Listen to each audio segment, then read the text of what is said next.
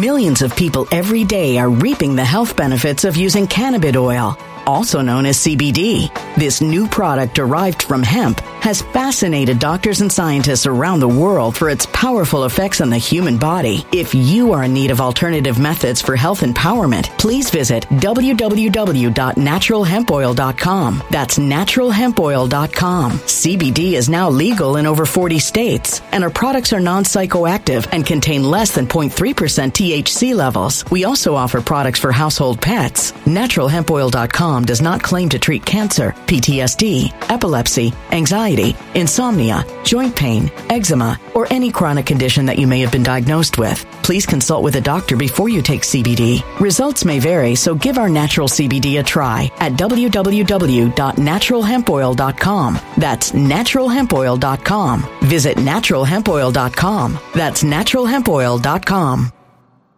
When it comes to stubborn belly fat, we're all searching for a miracle pill. Generally, you have to use multiple products that target belly fat differently to manage excess weight around the stomach. Some products may focus on abdominal exercises or dietary changes, while others might focus on boosting metabolism or controlling cravings. But believe it or not, I may have found a solution that removes the need for juggling through multiple weight management products. It's called Belly Trim, and it's more effective at targeting belly fat, enhancing metabolism, and promoting a toned midsection better than most weight management products I've seen typically found on store shelves. Tens of thousands of five-star reviews back up the notion that Belly Trim is not only a breakthrough in a bottle, but that it also removes the need for us to use countless diet pills and fat-burning supplements. But there's more. If you place your order for Belly Trim now, you'll also receive 51% off, free VIP live health and fitness coaching for life, 2 free new ebooks titled Top 10 Foods That Burn Belly Fat and Top 10 Exercises to Reduce Belly Fat, a 60-day satisfaction guarantee, and last but not least, free shipping. Simply go to www.trimwithus.com. That's www.trimwithus.com to take advantage of this limited-time deal before they sell out. Once again, that's www.trimwithus.com. Order now. Energy bills are rising at a historic rate, and there's no end in sight. Talk to enough people, and you'll soon realize nearly everyone's shocked at their recent electricity bills. Some studies reveal energy costs have skyrocketed by as high as 60% in as little as 2 years. That's why tens of thousands are installing this magical little device from SavePowerBills.com to help slash their energy bills. This sophisticated gadget stabilizes electrical currents, reduces dirty electricity, and helps protect your appliances and electronics. Simply plug it into your home wall outlet to help lower energy consumption and ultimately help reduce your power bills every month. Countless 5-star reviews back up the notion that this device is one of the most efficient ways to save money while beating the greedy power companies. But there's more. If you order now, you'll also receive 65% off, fast shipping within the USA, hassle-free returns, and last but not least, a 60-day satisfaction guarantee. Just go to SavePowerBills.com to take advantage of this limited-time deal before they sell out. Once again, that's SavePowerBills.com. Violent crime across the U.S. has skyrocketed. Just recently, a politician was carjacked by 3 armed attackers outside his home in Washington, D.C. This comes several months after another politician was assaulted in the elevator of her building. Between mass shootings, kidnappings, burglaries, and carjackings, it's never been more vital to learn how to protect yourself. This is why tens of thousands are choosing the Fighter Flare flashlight. The Fighter Flare flashlight has awed people with a wonderful design and massive light output. On top of an ultra-bright 800-lumen light, it boasts powerful strobe lighting modes for self-defense, a glass-breaking hammer, a built-in power bank, solar-powered recharging, rope cutter, siren, and much more. Countless 5-star reviews back up the notion that this flashlight is the latest and greatest in the EDC market. But there's more. If you place your order for the Fighter Flare flashlight now, you'll also receive 66% off, free express shipping, and last but not least, a 100% lifetime guaranteed replacement. Simply go to www.fighterflare.com to take advantage of this limited-time deal before they sell out. www.fighterflare.com. Order now. Something wicked is coming this way, and only fools are ignoring the signs. So it's time you became a financial prepper like thousands of others. Gold can travel anywhere. It's international. It's its own currency. Allocate to gold now, the timeless safe haven asset. Open an IRA with Noble Gold Investments to physically hold coins and bars and let real, tangible gold, not just paper, save your portfolio as the economy burns again. Right now, Noble Gold Investments offers a free 3-ounce silver American Virtue coin with every qualified IRA. Just use the promo code GOLD to claim your free coin and secure your family's financial future. Go to NobleGoldInvestments.com now. NobleGoldInvestments.com. Past performance may not be indicative of future results. Investing in precious metals, including gold, involves risks. Consult with your tax attorney or financial professional before making an investment decision. And if you have been a viewer of my program for some time, then you may be familiar with my recent interview with Larry. Larry is part of a group called the Nebraska Voter Accuracy Project. And let me tell you, they have done some incredible things all across Nebraska. The rhinos that took over the grand old party, the GOP, sought to destroy this nation along with the Democrats in the cabal. But if it wasn't for people like Larry, patriots like you guys watching here tonight, then there's no way they would have done it. They would have destroyed America, but we are going to make America great again, and it's with the help of people like my guest tonight.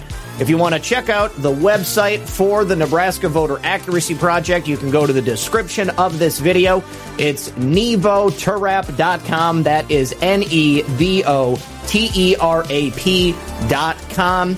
When Larry gets here in just a moment, we're going to go through everything. Please, guys, make sure that you go take a bathroom break, because this is going to be an incredible show. What a rally. President Trump was in rare form tonight. I was extremely moved. I think that many of you here were as well. Thank you for hanging out with us. Sit back, relax, and grab your popcorn. We are going to be right back after this very special message from the sponsor of this program. All right, welcome back to the program, everyone. Please join me in welcoming our guest for this evening from the Nebraska Voter Accuracy Project, my friend Larry Ortega. Larry, go ahead and unmute. Say hello to the audience. Hi, nice to meet you. I'm looking forward to this. Awesome. Let me just real quick before we continue on, I need to say thank you to Social Observer, who says on Rumble, make America not a corporation again. Yeah, I think a lot of people here would agree with that. Well, Larry, thank you very, very much for being here. As I said in the introduction, I really enjoyed the conversation we had. I spoke to probably 30 people. I've got so many interviews that I have to cut and get out from the moment of truth still, but yours was one of the first ones that I put out because I knew we had this conversation coming up, and I wanted the audience to get a bit of a flavor for who you were. So I'm hoping tonight we can go into greater depth as far as the actual actions that the Voter Accuracy Project took, you yourself, what the people of Nebraska have done. But I also hope that maybe we can get a little bit more into your background, because you've done a lot of incredible things. You know, you're a very intelligent guy. I think that probably has something to do with the level of success you've been able to attain there in Nebraska. But please, let's go back to your beginnings as a young man. You served and you were a rocket scientist, still a rocket scientist. I was. I was very blessed. I actually was born in Georgia, but I only lived there for 3 months, and my dad was taken off. He was doing training at the time, and we moved off to California and then Florida and then Massachusetts and then Nebraska. And I moved to Nebraska at the age of 10. And I lived there through the time that I went to college, except for 1 year when my dad was went to Vietnam to fly combat. So he went to Vietnam to fly combat. We went to my mom's hometown in South Texas for a year. And then I came back to Nebraska. And I went through my military career. And about 3 years after I'd gotten out of the military, we ended up coming back to Nebraska. And I've been here ever since for the last 24 years coming on that we've been here since 99. So, you know, it's been a wonderful time. I love Nebraska. I consider myself effectively raised in Nebraska. I mean, how many memories do you have pre 10 years old, sort of a thing? But I remember all of junior high and high school and everything from being 10 years old and older like that. So this is really where I was raised, and people here are very friendly. They're very honest. They're wonderful to live around. It's a great place. It's a fabulous secret. And I'm not quite sure what else to say. No. After that, I was I was really blessed to have the career that I did, going out of the Air Force Academy and into space to buy spy satellites, and then off to USC to get a master's in aerospace, and then off to test pilot school as a flight test engineer, and then flight testing jets at Edwards. That was very exciting, a lot of fun. Spin testing, high angle of attack testing like the jet that I led the flight test of was the X-29, and got a chance to lead that through its envelope expansion, the first jet with plastic wings. And then from there to Johnson Space Center, where I got a chance to fly in the shuttle training aircraft and train guys to land the space shuttle at the Cape, at Edwards, at White Sands, missile range. That was a lot of fun. I got about 1,000 space shuttle approaches, then flew satellites, GPS, weather, missile warning. That was a lot of fun. Then I got assigned to the Pentagon as a project manager. And my first assignment was the operations director for the DCX, figuring out how we would actually operate a reusable rocket. And I helped co-lead the design with my classmate, Jess Sponable, from the Air Force Academy. And the two of us led the team. McDonnell Douglas was our lead contractor. Aerojet delivered rockets for us, the hydrogen-oxygen rockets that we needed. They were RL-10s that had been modified. And then we flew this rocket that we built. We built the rocket roughly in 21 months from the time back of the envelope all the way to rocket on the test stand ready to go.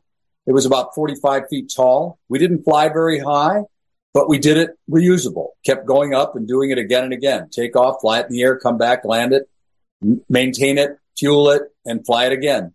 And we flew it twice within 24 hours. So we pulled off some incredible feats just trying to figure that out. Now, of course, we knew that eventually we'd have to make a taller, skinnier rocket and probably do multi-stage like you see in SpaceX. But this was a proof of concept. It was showing people how to get this done. From there, I got to work on hyperspectral satellites, and I helped develop the first hyperspectral. That's a satellite. You know, when you take a picture with your cell phone, it only has three colors, red, green, blue. This one had 1,200 colors, 200 in ultraviolet, 200 in infrared, and then another 800 that were visible light colors, very finely defined.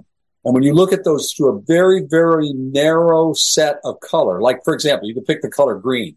And if you look at just one shade of green and you would fly over a jungle, that particular shade of green would show up in all the trees at the same brightness. But if there was camouflage netting, that particular shade of green would show up different, and you'd see this square right in the middle of the jungle. I mean, that was an obvious use of hyperspectral, but sure, that wasn't the purpose of our mission. The purpose of our mission was to study and understand ICBM warheads as they were flying in space. We wanted to be able to determine 5,000, 8,000, 10,000 miles away which colors would tell us that we're seeing nuclear warheads, because it was the Star Wars project. We're trying to defend the United States. The concept was we'd have the right sensors looking for these warheads, and we'd have these reusable rockets that could launch continuously, launching interceptors to intercept the rockets like that. I also got a chance to build to work with an experimental spacecraft and launched it to the moon, and another spacecraft that I launched on the first Russian rocket out of Russia. So actually, when I got out of the Air Force, the first place I went to work was for a space tourism company, and we launched the first two space tourists from Russia to the space station for $20 million each. Now, this was a mistake on the part of the Russians. The Russians did not have an accounting system, so they had no idea what it actually cost. The government just, all that happened, you went to the rocket engine people and you said, I need two rockets, and they delivered rockets. People showed up for work, they got government paychecks, and the materials showed up. When you went to the metals company would say, well, we deliver sheet metal to the rocket company, but we don't know what it costs because we just get metal ore from the miners, and then we turn that into sheet metal, and then we turn it over to the rock. So nobody knew what anything cost. You didn't pay for it. You just got it delivered as a government delivery sort of a thing. So later on, they found out that these launches were probably costing them about $120 to $140 million a launch. Oh. But the first two space tourists got to ride for $20 million each. So that was kind of made up a little bit of that money. I'll tell you what. Then I went off and bumped into some guys who were working on a flying car. This was way before flying cars were famous at the turn of the century. There, 2000, 2001 through 2003, 4, 5. Came up with some new technology. I brought some new flight control ideas and technology. He brought new aerodynamics. And I got so frustrated. We won a couple of small efforts, and we had a lot of pats on the back and everything, but we didn't win any contracts. And I got so frustrated with what was going on. I said, I'm going to go off, get a master's in finance, which I did, and go to work for hedge funds, which I did. And I thought, well, geez, I'm a rocket scientist. It won't take me long. Somebody's going to hand me a bunch of money. No, not quite like that. If I'd had a career in finance, maybe, most likely not, is the way it turned out. But since then, I've been working for a technology company, and all that, those financial connections have helped. And it looks like we're getting money into this company and we're taking off. It's a completely different science called resonant science. This is a science that will revolutionize the world. Well, expand upon that. I mean, like you said, resonant science. I mean, are you talking about some type of like frequency and vibration that allows for specifically what? It turns out, I was like, what? Hippies, crystals, pyramids on your head.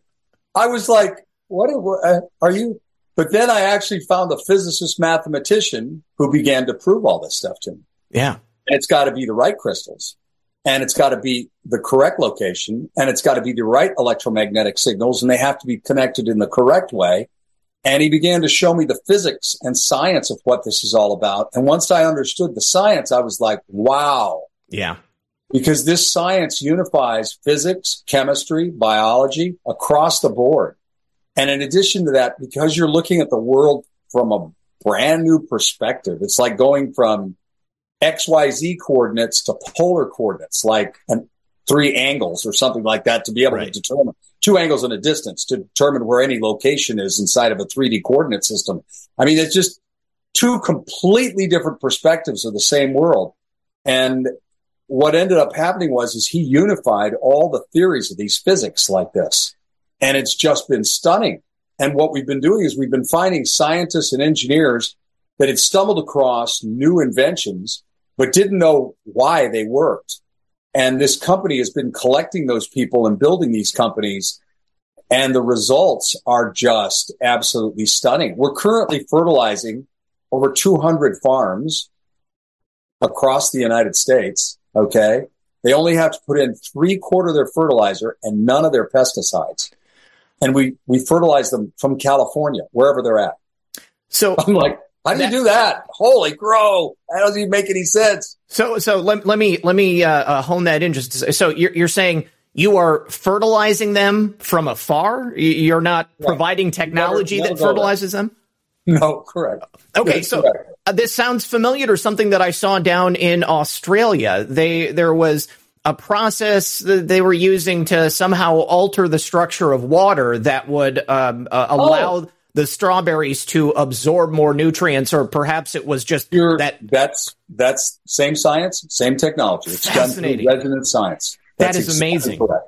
Well, I'm really excited to see how that pans out, but oh man, very cool stuff. So it sounds like you've been positioned as somebody to solve problems, to obviously care about your country, and I'm certain that you probably witnessed gradual change taking place in Nebraska. Is that fair to say? I mean, did your state change? Actually, I wish I could say, oh, brilliantly, I knew this for years. No, last August, I was sitting on my couch like everybody else watching Fox News when all of a sudden I realized I can't do this anymore. Mm-hmm. And I started to get on the web and search around to see what kind of cheating had happened in Nebraska. And I found a group of people that were actually researching it, trying to do it. And I started to get involved and started to help in the organizational structure. And then with time, I started to get involved in the technical aspects of putting the presentation together that would be able to explain the cheat. There were many different ways to do this. Some of them were very complex, deep mathematics. Don't want to use those. Wanted to use the ways that were so obvious that any housewife, any rancher could explain to any other rancher, any other housewife, and everybody would understand exactly what was going on. And luckily, there were enough ways for us to be able to do that to where it was clear and obvious what was going on regarding the cheating. Now, once that began to happen, I began to learn more about a lot of the other cheating that was going on inside the United States and other states. Not every state cheats the same because they have different laws, because they have different rules, the way they operate. There's different ways that you can cheat. And in Nebraska, it was particularly easy because of a lot of the rules and laws. Now, I was sitting there wondering, why are the rules and the laws written so loosely? And then I heard a horror story. Now, I am not accusing anybody or stating that anybody did anything nefarious here, but I'm just going to tell you the story. How's that, as it was told to me? Please. Back in the 1990s, there was a senior vice president of AIS, American Information Systems. That was the company that eventually became ES&S, Voting Systems. Same company. There was a vice president in that company. And that vice president said, you know what? I think I want to be, they're headquartered right here in Omaha, in Nebraska. You know what? I think I want to become a senator. And so he started running for the Senate. And what other people that lived in Nebraska at the time, this is the mid-90s, I wasn't back yet. I was still I was still in the military in the mid-90s, 95, 96. So, other people that were living here in Nebraska told me that everybody in the GOP said, no way. Guy's got no presence. Nobody knows who he is. Nobody can spell his name. There's no way. And those same people told me, well, he bought like 500 yard signs at a couple of commercials on TV, hardly anything. He's got no name recognition. There's no way this is going to happen. He won. Wow. Were they already using the machines in Nebraska? Yes, they were. There you go. They were using it in some of the biggest counties like that. Yeah. And, everybody in the GOP was shocked. And then what other people that have lived here in Nebraska have told me since then is that starting around 2000 or so, that pretty much if you weren't connected to the top of the GOP, you're not getting elected. Mm-mm. And that was pretty much it. And after that, it's just been no big deal. It's been a selection, not an election, as to what's been going on. And a lot of people that people thought, well, why didn't that person make? I mean, everybody wanted to vote for him. Why did that person not make it? Now the clarity has come in. Now, it's taken 20 years for us to clarify this and to really understand what was happening, okay? Because it was done so subtly, so subtly. And then this last election, it just became, like, really obvious. I mean, just too much as to what was going on. The second largest county by population in the state of Nebraska is Lancaster County. Lancaster County is where our capital is, Lincoln. Now, let me tell you what the big shock here is. Biden won that county.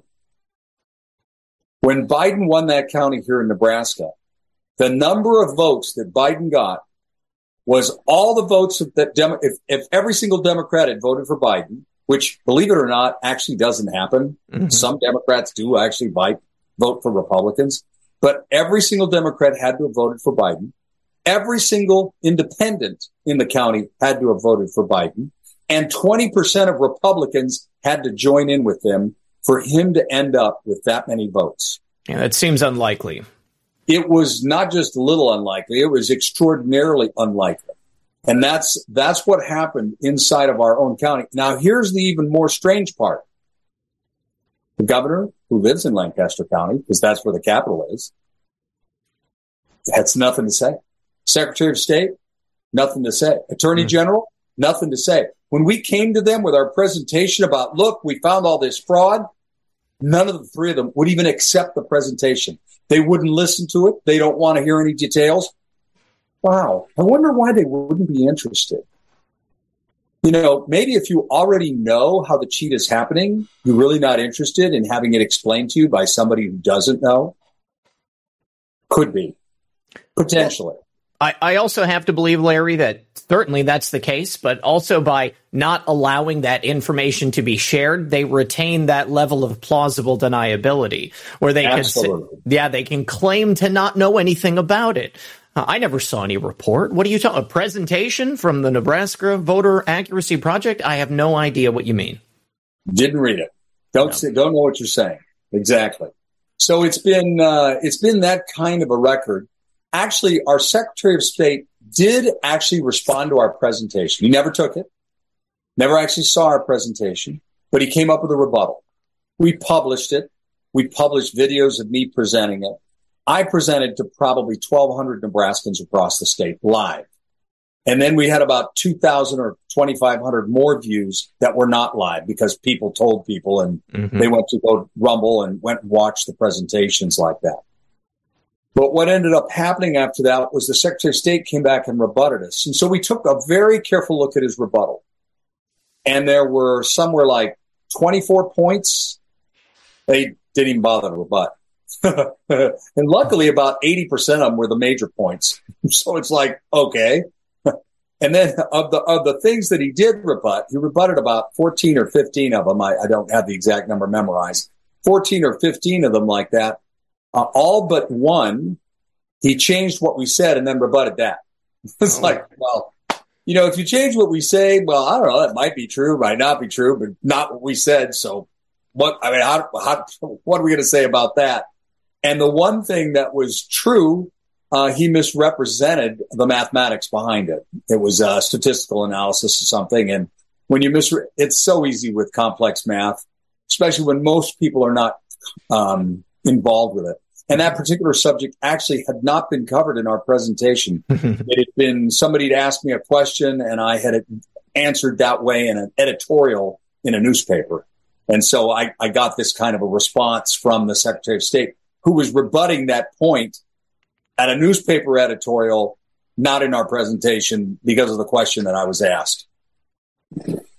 So when did this all begin? You said that you were just 1 year ago, essentially. Yeah, I was sitting on the couch till like August, and I started watching a year ago. I started watching some videos, and I first was attracted towards the mathematicians that were involved, in particular Ed Solomon, Seth Keschel, and Dr. Frank. Dr. Frank had come here to Nebraska, and you know, then I got involved with my group, Nebraska Voter Accuracy Project, and we started to set some real goals inside of it. And even when we got our first plan all put together and everything organized, our presentation put together, the first draft of the plan came out September, October, but we refined it in late December. And by then we said, look, you know what? We need to change the GOP politicians in the state of Nebraska is what we stated. And what we meant by that was people both inside the party leadership and as holding public office as well. Both positions like that is what we wanted to do. So we had no idea what opportunities might show up, how things might turn or twist. By the time April or May came around, we understood clearly. The legislature said there's no way. There's too many rhinos, too many Democrats. We'll never get a thing passed, and they didn't. I mean, God bless them. They could try, but, you know, when you don't have the votes, you don't have the votes. And then the next part after that was the executive branch wasn't talking to us. So we were like, obviously, these people need to get hit on the head. We need delegates. So we had already been advocating people in December, January, February to go become GOP delegates. Then we began organizing them. And then by the time April, May came around, when we realized we're not going anywhere with anybody else, we need to get those delegates organized for the convention that was going to occur in July. So we began talking to people. And the very first strategy we had was, because we didn't have a phone list, didn't know how we were going to get a hold of all these people, we decided that we would start asking people two questions, and we would hand them a simple red button. That's it. Just blank. Nothing on it, just red, that they could wear and that we could identify them when we ended up at the convention. So the two questions were actually real simple. Was the 2020 election fraudulent? And if you answered yes, then we asked you the second question. If you know it's fraudulent, would you want it reversed and obviated so that, you know, there's no effect from those people that were illegally elected? And when there's a lot of people would say, oh, yeah, it was a fraudulent election. Oh, no. I don't want to pull people out of office. That would really be a mess. And it really upset people. And I'm like, upset people? How about upset me that I've got some person who's masquerading here, right, and got illegally elected into position? So we those were the two questions. We were handing out the red buttons, and another fabulous patriot working for another group had come together and had somehow gotten from the GOP a listing of all the delegates that were coming, and had begun work and made a lot of phone calls to try to figure out which ones were not patriots. we looked at the list, and there were a few people marked as patriots that kind of we already knew, like, no, we don't, we're not going to trust them as patriots. Mm-hmm. So we redoubled across that list, and there were other people and other groups working hard to try to get people to become delegates, et cetera. Now, we not only had gotten people as delegates, but we had begun already starting to work with those counties in trying to get them to organize their little GOP party within the county level like that and start to become their own little force of getting change done at their county, in particular, how they voted to get rid of machines, et cetera, at the county level. So we had been making phone calls to all these counties, but we called all our connections throughout these counties. We got 93 counties in Nebraska. Through all of our connections, and we started to tell them, hey, look, this is when you need to come to this convention. So sure enough, when we went to the meeting that we had told everybody to show up at, we had about 225 patriots or so show up, and 175 or so of them were voting delegates at the convention. And that was the night before the convention. And this kind of gave us the entry. And we were lucky that same county, Lancaster County, patriots, believe it or not, had taken over the county GOP there a couple of years back. And it had been a slugfest. They'd been very surreptitious, quiet about it. They brought in all the votes, changed the meeting, got everything done, overthrew the GOP, brought in new people 2 years ago. So we already had conservatives from that county, and those conservatives knew how to throw it over. So we brought them. They came and they told us, look, you know, we're doing this and we want to overthrow things. We're like, wow. They picked two people from our group to go work with them. We said, wow, this is fantastic. Which, by the way, one of the things you'll notice is I'm not actually dropping names here. Mm-hmm. And the reason why is there's a lot of pressure on us. A lot of pressure. Just to give you one, for instance, the guy that manages our Telegram channel now being investigated. In what respect? Like by county, by the FBI, state? By the FBI. Oh, my gosh. Now investigated. Wow. So for his postings. Well, his postings are really our postings. Sure. But since he's the channel owner, they go to that and they say, your fault. You know, you're the issue. You're the problem. So we knew we were going to get those kinds of pressures. And it's one of the reasons that I kind of volunteered in our group. I'm not a politician. I'm not interested in becoming a politician. You can hear I'm a scientist engineer. I'm enjoying my scientist engineering stuff that I'm doing. I'm looking forward to eventually building those flying cars. I mean, there's a whole bunch of stuff I want to do as a scientist engineer that I'm really, and businessman that I'm really enjoying. And politics is none of them. Absolutely. So we still need to get this presentation done. I mean, you still need to get this other stuff. You're essentially unimpeachable, which really is extremely important in a situation like this. But how many people are we talking about in terms of the delegates and the county positions that you guys were able to fill up and to replace people? Do we have a count? This is my guesstimates because I don't have it exact. Sure. But somewhere between 50 and 70 counties, we helped organize and push those counties into electing their GOP chairman for that county and getting things organized so that they could actually send people, if they don't form a GOP inside the county and have their own GOP convention as a county, they can't send delegates to the state. Mm-hmm. We had 4 counties who tried to contact the GOP at the state level and were rebuffed. They just never bothered to answer their phones. Wow. And didn't return their phone calls. They did not get their GOP county conventions done in time. And we're told, sorry, you can't send anybody to the state. In the past, we've had state conventions where sometimes as many as 45 counties were not represented. And the reason they don't want them represented is there's no rhinos in those little counties. Right. No. They're conservative. They're 100% conservative. Mm-hmm. And, well, don't get me wrong. There are some, believe it or not, there's some Democrats out there. Sure. Okay, there's Democrats in every crowd, right? But it's a very small percentage. It's in the 20% range or less. You know, 80% plus is Republicans like that, and very conservative Republicans. So that's kind of how that had worked in the past. So the rhinos in Omaha and Lincoln at the bigger counties like that, they weren't interested in having those people show up at the state convention. That's why it was so important for us to push hard for these little counties to have their conventions and send their people to the convention so we'd have these conservative votes. So it wasn't even necessary for you to completely control every single county in the state of Nebraska. Just a majority. 50% plus one vote, right? Okay. I want.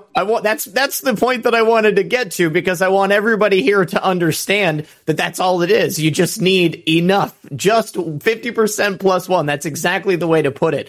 Satcom 9475, who is the real Don Pedro on Getter, says, Zach, keep on doing what you do. Always great interviews. Thank you very much for that generous donation. I appreciate it. All right. So when you got enough people, were you aware before you got to the convention that you guys had enough people and that you were going to be able to accomplish your goals? Or was this kind of on the fly? There was about 300 and something, I'd say 330 people at the convention, so we needed 165. Mm-hmm. And at our meeting alone, we had 175. So, we're pretty sure that. But actually, the bigger problem was this. It turns out to change the agenda at the convention required two-thirds vote. Okay. So we actually needed to have a bunch more just to get the agenda changed. So there were other people that came, obviously, so that we got up to that number, and we only won that vote by 2 or 3 votes. Wow. Just by the nick, we won that vote. And then that allowed us, after that, once we changed the agenda, everything else was 50% plus one vote to get done. And we were able to knock out the rest. I think some of the people that voted for the change of agenda might not have completely understood exactly what the change of agenda was. But as that became obvious, it was wow, holy crow. But we just kept marching. It's an important lesson in how we need to work together. I mean, we can't have sacred cows in this new conservative movement, people who want to control things on their own. And they have to be willing to work together. We have to have a plurality of multiples of opinions, but, want that one thing at the end of the day to save our state, to save America, and to be able to advance patriots forward who are going to be willing to do that in those elected positions, and certainly in the positions of delegates, because, that's going to determine who ends up, really voting down the road, getting people on the ballots. That's paramount. Yep. I'll tell you, the guys that took over the leadership positions, the guys out of Lancaster County, out of Lincoln, out of our capital they were extraordinarily bright, and they reminded all of us. And then for me, I'm not a politician. I don't know this stuff, right? But they reminded us the night before 2 things. You got to show up. Mm-hmm. You got to know the rules. I love the basics. They're so easy. You got to show up. You got to know the rules. If you don't do those 2 things, it's not going to happen. And that's what these guys did. We showed up, and then they knew the rules, luckily, so that we had something there to follow. They really led this effort like that. And, of course, they ended up in the leadership positions. I'm in no position to do that. I'm not really interested. I'm not trying to be a patriot. Everybody's got their job. My job was to help organize the people in my group. And my job is just at the very top of my group. My group's 400 people. Mm. I don't call 400 people. I talk to 3 or 4 or 5 people. Some of those people talk to 10 or 12 or 15 people. Those 10 or 12 or 15 people, they talk to everybody else. So there's a lot of people in Nebraska Voter Accuracy Project never met me, never talked to me. Maybe they've seen some of my videos. That's it. You know what I mean? So my role in this is very narrow. I'm the spokesperson. I help organize. I help plan like that. That's it. There's a lot of other people that are working at the dirt level. And now we're going way beyond this, because to be truthful, this and $4.50 might get us a cup of coffee at some Starbucks. That's it. It really wasn't worth much, in a sense, to take over the GOP, because guess what? We'd already had our primary, and we already had all our rhinos lined up to go into the House, the Senate, and governorship, the senior executive positions. So now how are you going to change those people's minds? It's not going to be Larry Ortega. I am not going to walk into the new governor's office and the new secretary of state's office and say, well, this is the way you ought to be doing it, and they're going to pay attention to me. They're not going to pay one lick of an attention to me, Larry Ortega. They won't. What they will pay attention to, and this is what we are doing, and this is inside this organization, this is what we've catapulted us into, is that we are helping people to get things straightened out at their own county first. And then second of all, to organize as groups of counties to go to the elected officials that are at higher levels. So right now, our full focus has been, what are we going to do before today when all the election records are thrown out from the last election, the 2020 election? We hit the 22-month point today. So this last few weeks has been totally focused on working with clerks, getting the data. We cannot get the cast vote records. This is critical because in 80% of the counties where they pulled the cast vote record, they found that instead of seeing the normal plot of where you see the election kind of flip between two guys and then calm down to the even ratio, that's what the law of large numbers would expect you to do. Instead, what we see here in Nebraska is the election starts heavily in favor of one person and then slowly ascends because they're fudging the vote the whole way till the end when they finally hit the ultimate ratio. This is a cheater vote. When it comes and it's flat like that, that's a fair vote as to what's going on. So we would like to see that data. Never got it. Not a single county would let us look at those records. It, by law in the state of Nebraska, they had to. So at this point in time, we're doing something. It's called Bonds for the Win. We're pulling the bonds on every secretary that told us no, or clerk, every clerk of every county. It's a $100,000 bond. $5,000 was put up by the state. $95,000 was backed by collateral from that clerk. So that clerk may have a house, they may have boats and cars or whatever collateral they have, we're pulling on it and we're collecting on it. And so collectively, Nebraska Voter Accuracy Project, all of our people that were working this at the county level, at the individual counties, they are doing it and we're all filing against those people. Now, we run into this strange political pressure, especially in these small counties. You know that lady. Her son is married to your sister's daughter. Mm-hmm. This is like family stuff. And right. So you got to be kind of careful about this because you could really upset people like forever. So what we might end up doing is claiming on each other's counties. I was going to say, that's probably a really good idea because then you don't have that conflict at play. Now, correct. So it's insane to me that 100% of these clerks would all decline to follow the law. And even if you guys know each other, at the end of the day, the law is the law. And if you're going to go ahead and break it and then your bond is going to get called, I mean, that's just the way it is. You set yourself up for that. In this case, it's a federal felony. Yeah. So what was the rationale? I mean, you crime, pay for it. Was the rationale uniform across the board, or, I mean, did they even bother to give it to you? It was like listening to a Democratic talking point. We believe the Secretary of State was telling them exactly what they had to say. Okay. I mean, it was a broken record. I mean, they all repeated the same thing, both in their letters and live. Some of them went back and asked their county attorney to take a look at it.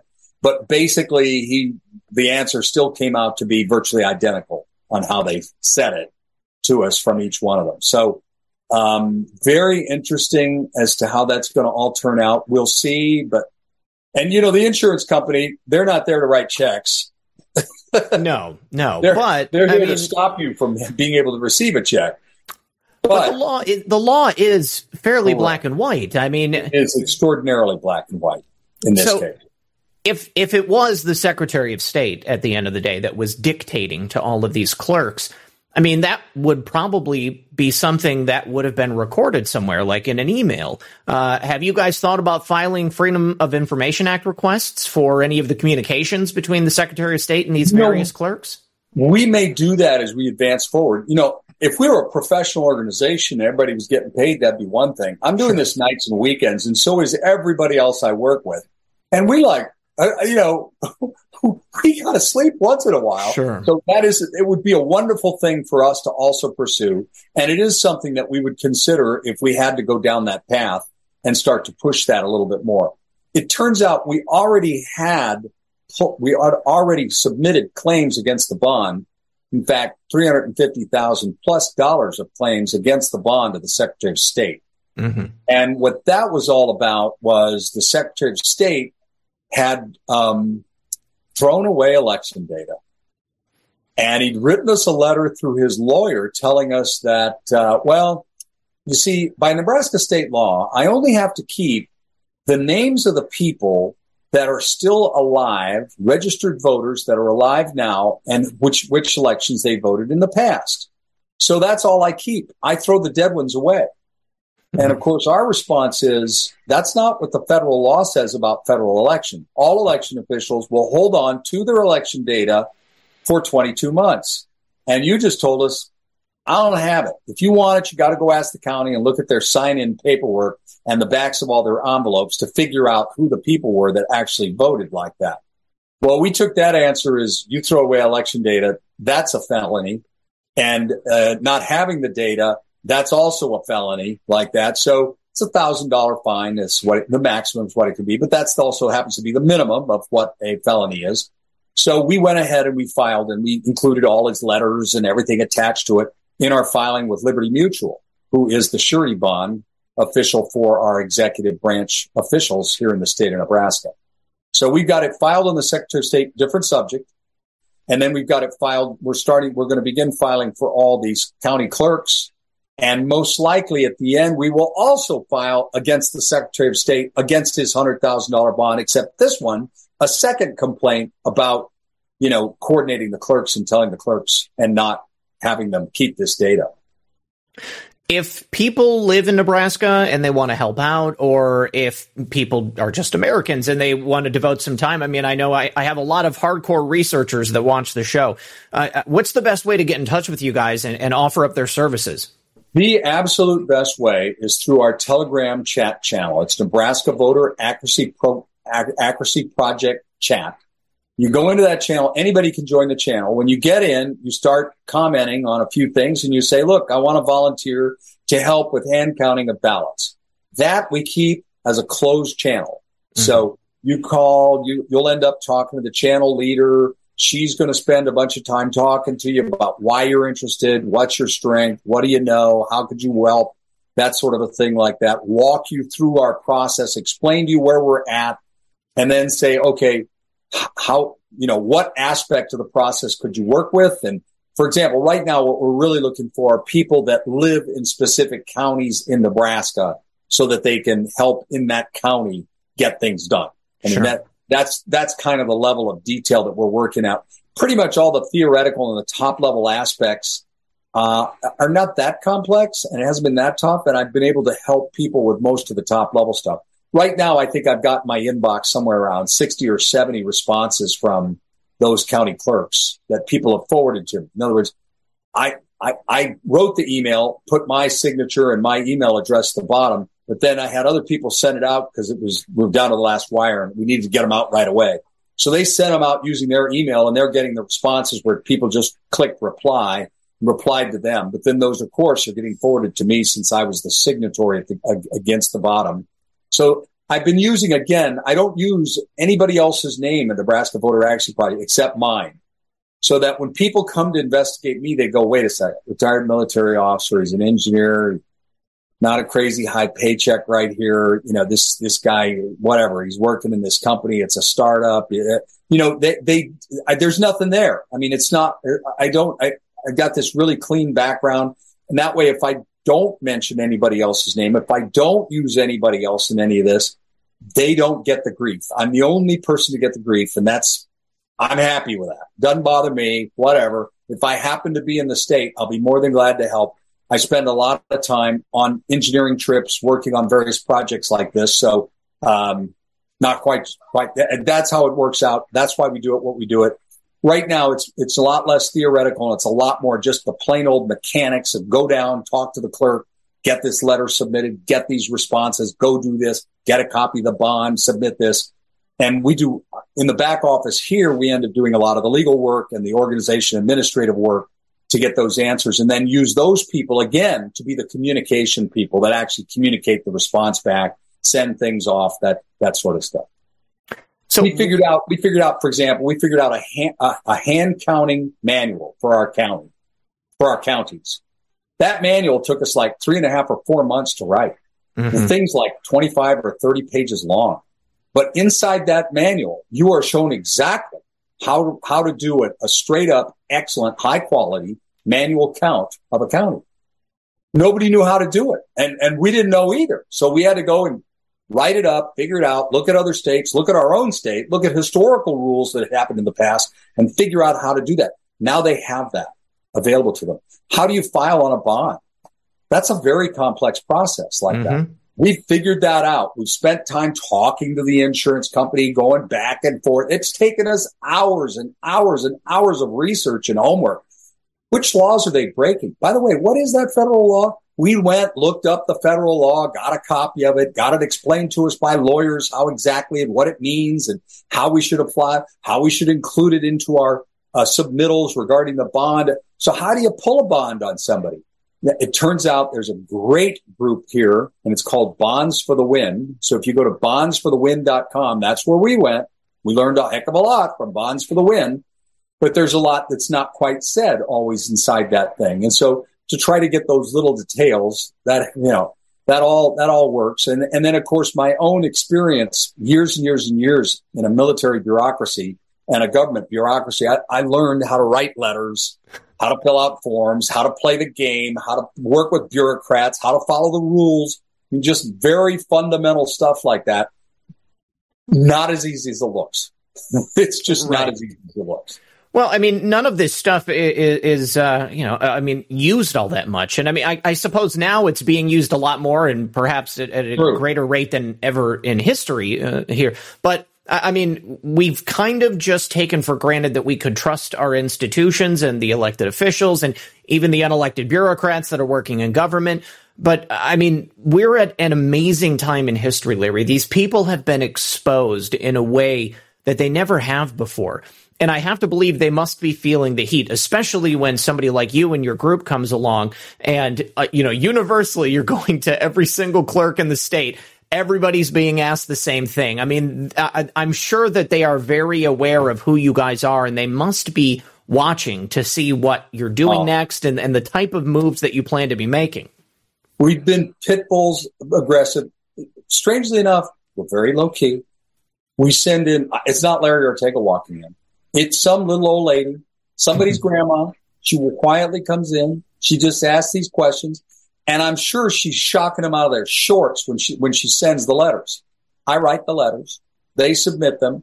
And the letter, chapter and verse, quotes the laws, why they have to respond, how much time they have to respond, what the response has got to consist of. And these people, I'm sure, are going like, what in the world is that? Because, I mean, they're just getting hit from every side. And we are very careful to follow the law about exactly what's going on. I mean, it's the same old. Got to show up. Got to follow the rules, and following the rules is a critical thing here. So we're very careful about that. We're very methodical, and we try as much as we can to use people that are low key. There's no screaming and hollering. Mm-hmm. No, don't get upset with nothing. Don't need to do this. Don't need to tell the whole planet exactly what we're doing and when we're doing it. We just show up and it's done. That's it. We don't need to broadcast our moves to the enemy, but what I really like about your approach, Larry, is that you're not only being very careful to follow the law, but you're also educating the people that you're attempting to extricate this information from, because quite obviously they don't understand the laws themselves. They take these oaths, they work in these positions, and yet they have no concept of what it is exactly they're supposed to be doing or the manner in which they're supposed to be doing it. So by informing them and putting them on notice, you put them on notice. Right. We are so careful with our clerks. We tell the clerks, look, the issues we see and the challenges we see, we do not see you. We do not see your staff doing any cheating. Mm-hmm. We can tell you that right now. There's no method that we look at that, you guys are running the cheat. That's not what's happening. We believe it's all happening behind your back. Mm-hmm. But we do need the data, and you, by law, have to share these portions of the data with us. We know which portions you have to share, and that's exactly what we're asking for. We're asking for those portions and those portions alone. And that's where it really makes them very uncomfortable because they know what they got told. Mm-hmm. And at the same time, they're listening to what we're saying. And they realize that, this is not a malice thing. We're not mad at them. We're not upset with them. They're the wrong people to get mad at. They aren't the cheaters. That's not where the cheating's happening. Here in Nebraska, the cheat is actually turns out to be super simple because they just, you could drive Mack trucks through the holes in our election laws here in the state of Nebraska. Now I know why we have holes that large in the election laws in the state of Nebraska. And you do too from the history that I described to you, but they made it wide open. And the bottom line is this. It's very simple. You could just get a ballot from that particular district / precinct, and you can copy off 40 copies of them, and you can order from the county a list of all the people that have voted in the last 4 or 5 elections. They'll give it to you. And they'll tell you who's registered and which elections they voted in. And you just find the people that didn't vote in the last 2 or 3 elections. And then you put all those people in a database with their age. Well, why do you put their age?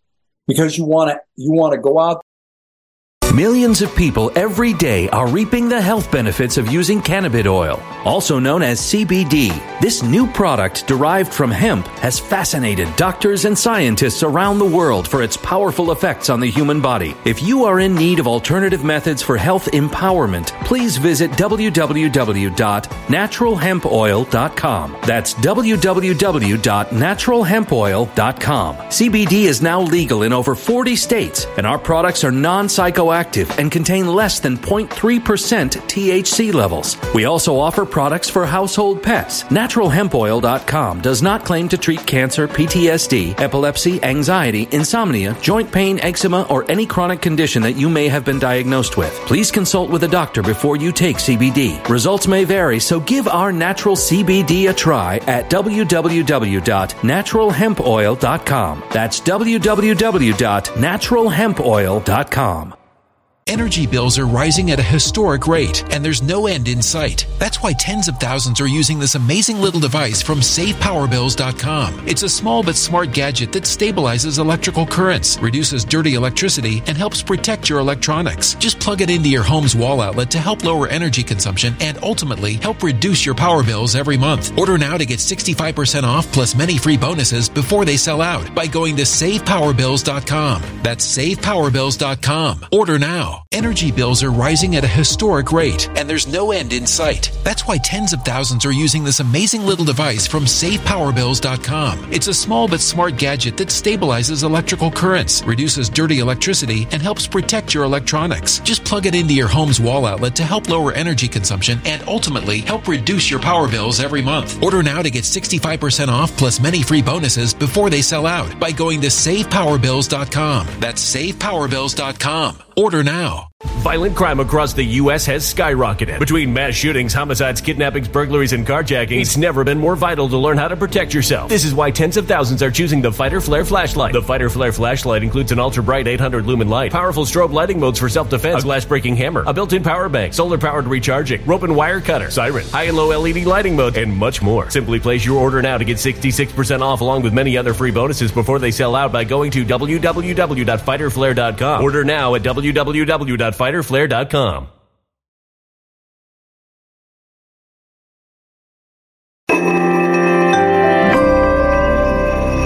A human catastrophe is closing in. Nobody knows how far this one is going to go. You can feel the heat as tension is rising globally. War is expensive. Open a Noble Gold Investments IRA today, and you can claim a free 3-ounce silver American Virtue coin. Just use the promo code GOLD. Go to NobleGoldInvestments.com now. Past performance may not be indicative of future results. Investing in precious metals, including gold, involves risks. Consult with your tax attorney or financial professional before making an investment decision. There, and you want to, with their age, you want to make sure that you don't have like 100% of 41-year-olds and 100% of 59-year-olds voted, but everybody else voted below normal. Or you don't want those weird spikes. You want to evenly scatter them by age. Mm-hmm. So what's even?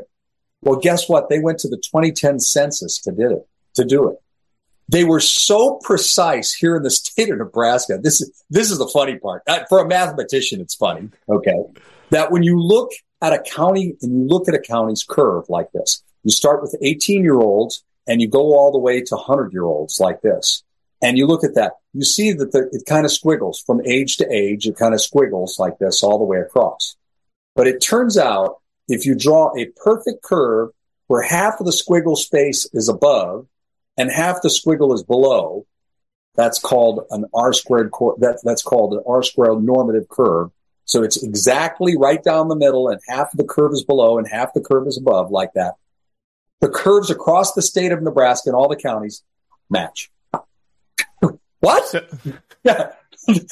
They match. They virtually look, they are so identical that when you try to compare them mathematically, they turn out to run between 0.96 and 0.99, 0.99 being a perfect identical correlation.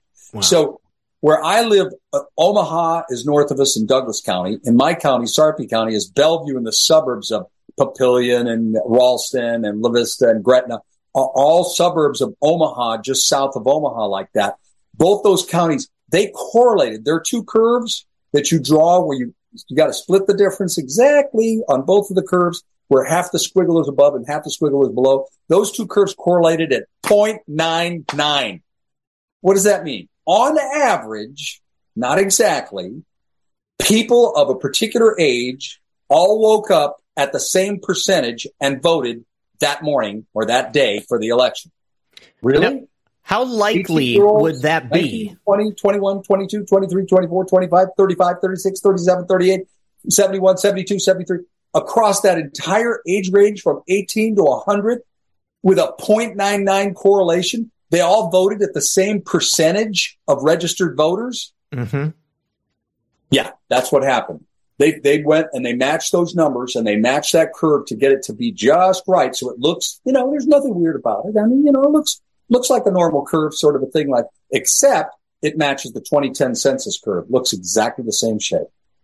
So it's just a smooth, even distribution across the board rather than having a whole bunch of extra 41-year-olds or a bunch of extra 22-year-olds. It's just a nice, even distribution. Do you know mathematically, like, what the chances of that happening? I mean, not only the distribution across the county, but... But are you kidding me? That's zero. Next question. Oh, that's great. There's really no calculating. To be true. Okay. The correct answer is can't be done. You can't calculate that. But it's just crazy low. That just doesn't happen. Oh, and by the way, here's another strange thing. We learned this from Dr. Frank. If you go to the state of Ohio, and actually I tried this. Mm-hmm. State of Ohio, they have the same thing in all their counties. Then when you look at the average curve for each county and you compare this county to the next county to the next, they all look exactly the same. Wow. And they all correlate 0.92 to 0.99. A great correlation is 0.85 or better. That's a great one. Okay. Mm-hmm. Not that great a correlation is 0.7, 0.6, something like that. A terrible correlation is 0.5 or less. Okay. That's what you're talking about as to how similar things are. Well, these particular counties in Ohio, they're just like us. They're all between 0.92 and 0.99. They just correlate almost identical to each other, every single county. That's the first thing. Now here's the more stunning thing. You take the Ohio curve and you bring it to Nebraska and you use it in any county in Nebraska, it correlates like 0.6, 0.4, 0.51. It doesn't correlate. But guess what? It's the same in every state. You take the Iowa curve, you bring it to Nebraska, it doesn't work. But the Iowa curve works in every county in all of Iowa. Wow. For all 50 states, there's a clue there. Absolutely. Yeah, they've done an incredible job of determining the most covert way to go ahead and do this. Do you know if the ERIC program is in use there in Nebraska? They want to sign up for it. Yeah. Of course, we're complaining continuously to them about it. They haven't yet, but they want to. They think it would be a good thing. So now that we've reached this deadline and you guys have put out these notices, you've told them that you need this information, do you anticipate that they're going to provide it to you, or are they? Oh, no. I haven't read all my email, but what generally I've been told from my top-level leadership is they all came back, no, we're not going to do that. We're not going to give you that data. No. So they gave us all no's. So at this point, it's going to be the bureaucracy of collecting all the bonds. And then we have to collect their oath of office where they promise to follow the law. We'll present both those to the insurance company. And at that point in time like that, we will turn around and file, and we'll write up It's basically the same problem with all of them. So, you know, it's the write-ups are going to be very similar. They declined us data that by this specific law in the state of Nebraska, 32-1032, blah, blah, blah. And we'll quote from the law and everything. You know, we'll write a nice little letter that will very politely explain all this, that they had the report. This is the report that on election night, they drew from their tabulators with their little memory stick. They took that memory stick, they put it in their computer, and they sent it to the Secretary of State. That is the report that we want. It's called the cast vote record. In the law, they call it the summary of votes cast. Cast vote record, summary of votes cast, whatever. I mean, that's what we've been looking for. Instead, what they keep wanting to send us is the summary of results. This is a document. This is not the document they send to the Secretary of State. This is the document the Secretary of State sent to them and said, hey, look, here are your county results. This is the summary of results. And that's what they keep wanting to send us. And we say, no. We want what the law says, the summary of votes cast. And that's what we're looking for out of that Secretary of State. And we can't get it out of him, and they won't turn it over to us and pull the bonds. Not following the law. So how do those two data sets differ? I mean, I would imagine, is there some level of distillation of the data coming from the Secretary of State after it's been handed over from the counties? Yeah, you're right. I should have clarified that. So the summary of votes cast is this vote said he voted for Trump. Okay, he voted for this person for mayor. He voted for this person for county commissioner. He voted for this person for school board, like that. So next vote. He voted for Trump. He voted for this person for county commissioner, this person for mayor, this person for, secretary of state. So it's just the votes for each one of the votes cast in order. That's what we're looking for. Okay. What we get from them in the summary of results is this guy got 5,266 votes. Okay. This guy got 3,221 votes. This lady got 1,243 votes. This lady got 1,652 votes. It's just the results. It's the summary of results, which is very different than the summary of the votes cast.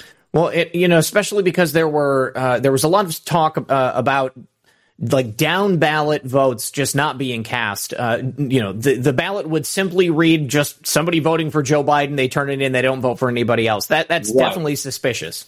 We'd like to know that. Yeah, we'd like to know that. Plus, we've heard that across the country, 80% of the time when they look inside at the Coast Cast Vote record, they see that trend that instead of being a flat line, you know, a burble with a flat line of the ratio of win to loss, instead we get this, it starts on one end, it drops to one end, whoever it is that they favor, and then it slowly ascends as more votes are counted, which that means they're changing the total ratio of votes with every set of votes that they count. That's just crazy. There's no way. But guess what? When we go to look at the CIDL data, CIDL gets their data. The New York Times, think Fox News, think what you saw at the bottom of the TV, sort of thing. That is all CIDL data. That CIDL data gets their data from the same source that the Secretary of State does. So at the end of the night, the CIDL data matched what the Secretary of State said. Not a shock, okay? But guess what? If you take that New York Times, if you take that CIDL data, if you take that Fox News data, and you plot it through the night, guess what it looks like? It's not a burble and straight line. It is whoop for Biden, and then it slowly ascends in a straight line. The ratio changes all night long. It's a clear cheat. So we see this. We already know this when we look at the CIDL data. The Secretary of State came back and said, well, that's not official data. We said, well, we got it from the same source as you. And he ended up at the same spot that you ended up for your totals. You won't show us any of the previous data. You'll only show us the endpoint data. I think we know why he won't show us the cast vote records. Because I think if we actually saw the cast vote records, what we're going to see is a sloping line, which would prove that that particular county was cheated. And it needs to be thrown out immediately. Yes. So the was there any evidence of vote flipping going on in Nebraska? I mean, I on election night, I don't think we had that. Okay. We just didn't really see. What we didn't see plain old-fashioned ballot stuffing. Mm-hmm. We had 4,001 more ballots than there were people that actually voted. So, yeah, that's in one county. It was a rural county. This was not a major city, a rural county. We had 800 more votes, that ballots that got submitted, than there were people that showed up, mailed in a ballot, or people that showed up to actually vote.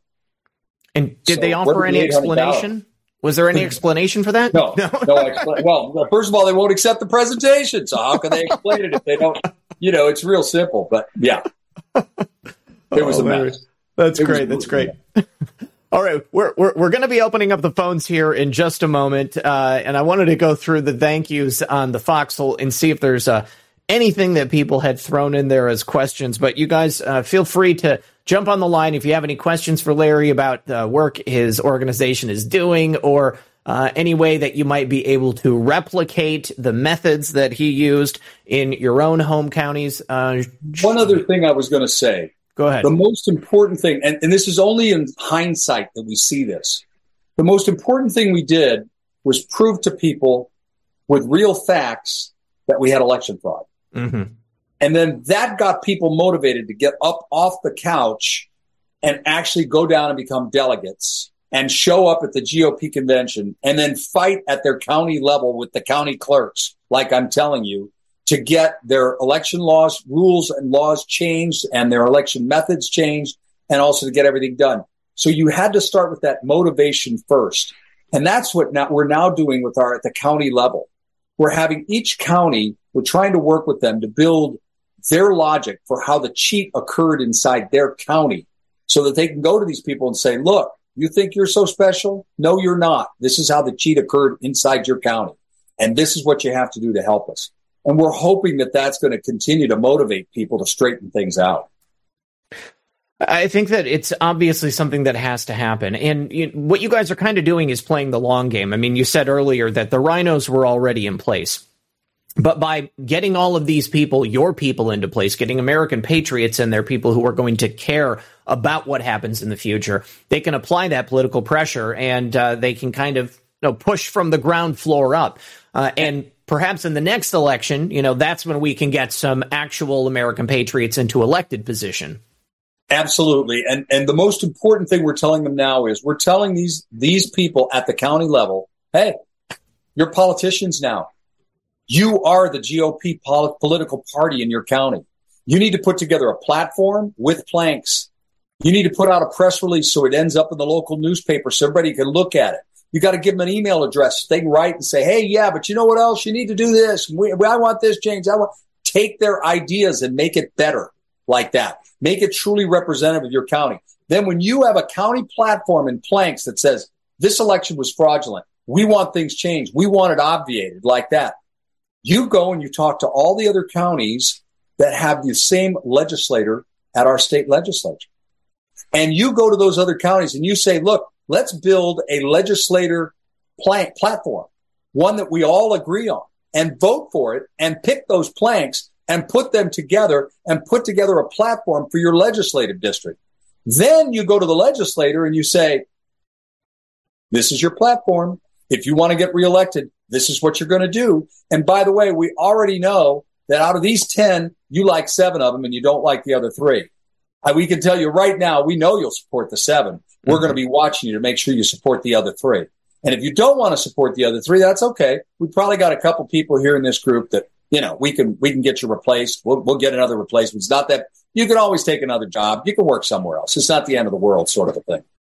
We want them to do that at the legislative district level. We want them to do that at the congressional level. And then eventually we would work with them at the state level to get a state platform that now truly represents the people of the state of Nebraska, as conservative as they are.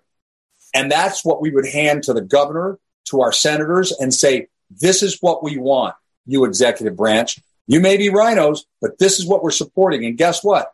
We're not looking at the 6 you really want to do. We're looking at the 4 that you're not very interested in. Those are the ones we're going to be grading you on. Get to work. And now it's not Larry Ortega arguing. It's not my platform. I didn't write it. Mm-hmm. The counties wrote it. The people at the dirt level wrote it. They took it to their legislators. Now the legislators have come together, and they, with the counties, went to go talk to the congressman. Now the congressman's like, what am I supposed to do? I mean, they go to the senators, and the senators are like, if I want to get elected, this is what I got to do. And by the way, they don't care about the ones I already like. They only care about those 3 or 4 that I don't like. Those are the ones they're going to be grading me on. So I have to imagine that the security of the elections, Larry, that's probably got to be number one. I mean, that's what we're peddling on right now. Yeah. So getting rid of the electronic voting machines?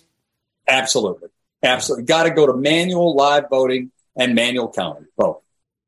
It's so simple. I mean, President Trump obviously mentioned it during the speech in Pennsylvania. And I've had so many people who watch the show that live outside the United States. I mean, third world nations. It's so easy. They can vote in those third world nations on a single day. They can use a paper ballot. They have to show a voter ID. I mean, it could be the simplest possible scenario that you can imagine. They have made it overly complicated so that it is a lot easier to cheat, so that they can slide votes in, so that they can start off with a 35,000 vote advantage, whatever it is, and they can ensure that the rhinos and the Democrats that they want to get into office will. But I mean, if we can put enough pressure on these elected representatives, whether it's, you know, that at the state legislature level or Congress in Washington, D.C., then we can get there. It's just a matter of planning and a matter of execution. And you guys really have gotten those two things down, I feel like.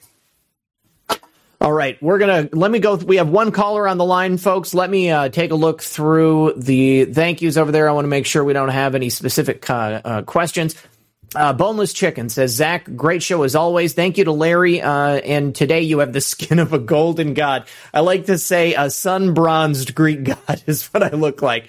I went to the beach today, Larry. That's why I'm wearing my contacts. And it's doing okay. Normally they get pretty dry by this point. Thank you to Low Country Brooklyn. She passed out the link for Bonds for the Win, and you can go to /state-codes. Looks like you can find stuff for your state there. Thank you to Persnick and KH Farmer says, where we go one, we go all. Chomps ITMC says, placing government back into public service must be everyone's goal. Parties should not matter. Absolutely agree with you. The problem is that there is that, maybe 10, 15, 20% of the ultra woke liberal left that only cares about that party, only cares about their own ideology, and does not care about putting government back into public service, only making sure that government supports their agenda. Sean Joe, thank you for that. Off the Leash, appreciate that. 123 SKG and Sean Joe. 1 foot and 5D says, I see the tan is still going strong. Much love, RP. Thank you for that. Pawnlo Picasso, thank you. J2 Dank, Moss Dog, and Porpoiseful. Thank you very much. Pawnlo Picasso, Florida Girl for Trump and Q says, thank you for streaming this, RP. Doug Simey says, congratulations, RP, on your upcoming nuptials. Thank you for that. Toria, appreciate the can. Pawnlo says, a disgusting, dirty sweatsuit Fetterman. Larry, I didn't even get a chance to ask you about the rally tonight. What did you think about President Trump what he had to say tonight? I felt like he was in rare form. He was classic. Yes. He was classic, and he was classy. You have to understand, could you imagine if your house was invaded by the FBI and they're flipping through your wife's underwear looking for classified documents? Mm-hmm. Give me a break. This is ridiculous what's been going on. And this guy is a professional about it. He's a consummate. He understands this is the way the game is being played right now. It's ridiculous. Just like every other one of these things has been proven to be absolutely ridiculous, one after another. It's a broken record, and now people actually believe it. 100%. They believe him. They believe that the government is playing games with him. They believe that this is all just made up. Mm-hmm. And I think he's been very classy about it. I really liked a lot of his inspirational portions of his speech, where he was talking about a future that we can actually go towards, that we believe in. And I think he identified all of the real challenges and issues that we've got today, whether it's education, the border, crime like that across those are the kinds of things that people really, truly care about. And that's what he was focused on. I'm very pleased with that. Of course, he had to talk about some of the unfairness and unjustness that's occurred. Again, my belief is still that this is going to be a red trickle, not a red wave. And the reason it's going to be a red trickle is because all the cheating that I'm seeing going on right here in the primaries. It's just ridiculous what's been this. The latest thing, this Sarah Palin thing, that is just beyond ridiculous. Yeah, ranked choice voting is just such a bad move. I can't believe it. This is like the first time in 50 years that a Democrat's been elected in Alaska. I mean, it's so obvious that that there's cheating there. You know, the one hope that I have, Larry, is that, you know, rigging a presidential election. OK, I mean, that's one race and they got to do it all across the country. They didn't really have to do it all across the country. They just had to do it in 5 or 6 different areas that were very important. Clearly, Democrats controlling each of those major areas, maybe with the exception of Arizona. And they just ensured that was going to happen because we had the mail-in ballots, we had COVID, all of this garbage telling people to stay home. I mean, they planned it out well. But we don't have those exact same circumstances that exist today. And I think that the major difference that we have is that we've really had the massive exposure of the Biden regime and the decision-making process of the Democrats. I mean, people are clearly rejecting their agenda, and it's happening at a massive rate. So if we can get out there in an overwhelming force and make it as difficult as possible for them to cheat, and at the same time keep a really close eye on the vote totals and what we're seeing come through, I'm hoping that we're positioned much better this time around to be able to catch them if we do see something. And I think we also are going to have legal challenges ready because that's something that we were missing last time in 2020. The GOP was absolutely just absent in terms of lawyers at local precincts to ensure that we were going to be able to challenge some of this stuff. Let me say thank you to Pawnlow again. Oh, and how about that comment about Fetterman being a drug user? Did you catch that? Wow. Yeah, he was. I'm the first time I've heard of it. I mean, I don't know much about John Fetterman, but I am aware that he was on the parole board for the state of Pennsylvania and was reviewing people to actually let out. He let out like 33% of the people that came before him, something like that, and wants to completely legalize state funded like shoot up houses. Like you can go in there and you can get your crystal meth. You can get your little drug kit, just like Joe handed out in California. And obviously terrible use of taxpayer funds. But he said that John Fetterman was also a drug user. I thought that was crazy to hear. Let's also say thank you to those drug laws. They really upset me. Yeah. Okay. And I hear so many people calmly state that, well, marijuana, it's no different than alcohol, except for the fact that every single one of the mass shootings all the way since Columbine in the United States today, the person had very high levels of THC. They may not be at that moment. They may not have been high, but in the last 48 hours, they were very high on THC. Now, THC doesn't affect everybody that way. There's probably 80% of the people that use THC, they just get a little high and they're past it, and that's not. But there's about 2 or 3% of the population that use it, that it is a psychotic drug for them. And it will make them absolutely crazy. And it has obviously done this in all of these mass murderers. It doesn't, let's just say that we had, let's say it's 1%. Let's say we have 1% of 100 million people. That's 1 million people. Sure. That's 1 million people that could get psychotic while smoking marijuana like this, and as an after effect afterwards like that. Again, just 1%. Well, 1 million people, that's a lot. Well, I'm shocked that we don't have more mass murders. I think that that's maybe a strong contributory factor towards all the suicides we're having. Well, and all the other killings crazy killings we're having, where somebody goes and kills their wife or kills their mother or kills their wife and 3 kids and then shoots themselves. And, you know, it barely makes the news these days when that kind of stuff happens. But I think that 1% is going on like that. And I think these drug effects are much, much worse than we think they are to the rest of our society. Well, The other thing that those mass shootings and the spree shooters had in common is that they were using anti-depression medicine, and it was some type of psychotropic drug. So there is a possibility that those two things in concert. I'm sure that there are some other outside factors as well, but certainly people using antidepressants have a much higher propensity towards suicide, and then the mass shootings, which is terrible. Need to say thank you to Liberty Bells. Says, God bless Zach and God bless President Trump. Thank you to Pawnlow again and Insight Gino. Life of Brian says, always a great stream. We love you, RP. Stay strong, everybody. Napkinator79 said, Eagle Bumps. Jay just said, you're a great patriot, Red Pill. Thank you. Space Cookie says, thank you for streaming the rally. Pawnlow said, I'm streaming the rally on 4 screens, only listening to Red Pill stream, though. Thank you, Zach. Thank you for that. Thank you again to Emily. And then Pawnlow said, you don't say it's a rally day, baby. Absolutely. Okay, let's go ahead and bring in our first caller. And hopefully we're going to get some calls from people in Nebraska, and we can see if they were involved in the efforts to take back the state. Caller, make sure you mute that stream. And are you there? It's Colin. How you doing? Can you hear me? I'm good, Colin. Yeah, we've got you, sir. How you doing? Good. Sorry, I wasn't ready to do a Skype call or whatever. No. I mean, what do you call it? Not a problem. Zoom call. Video call. Yeah.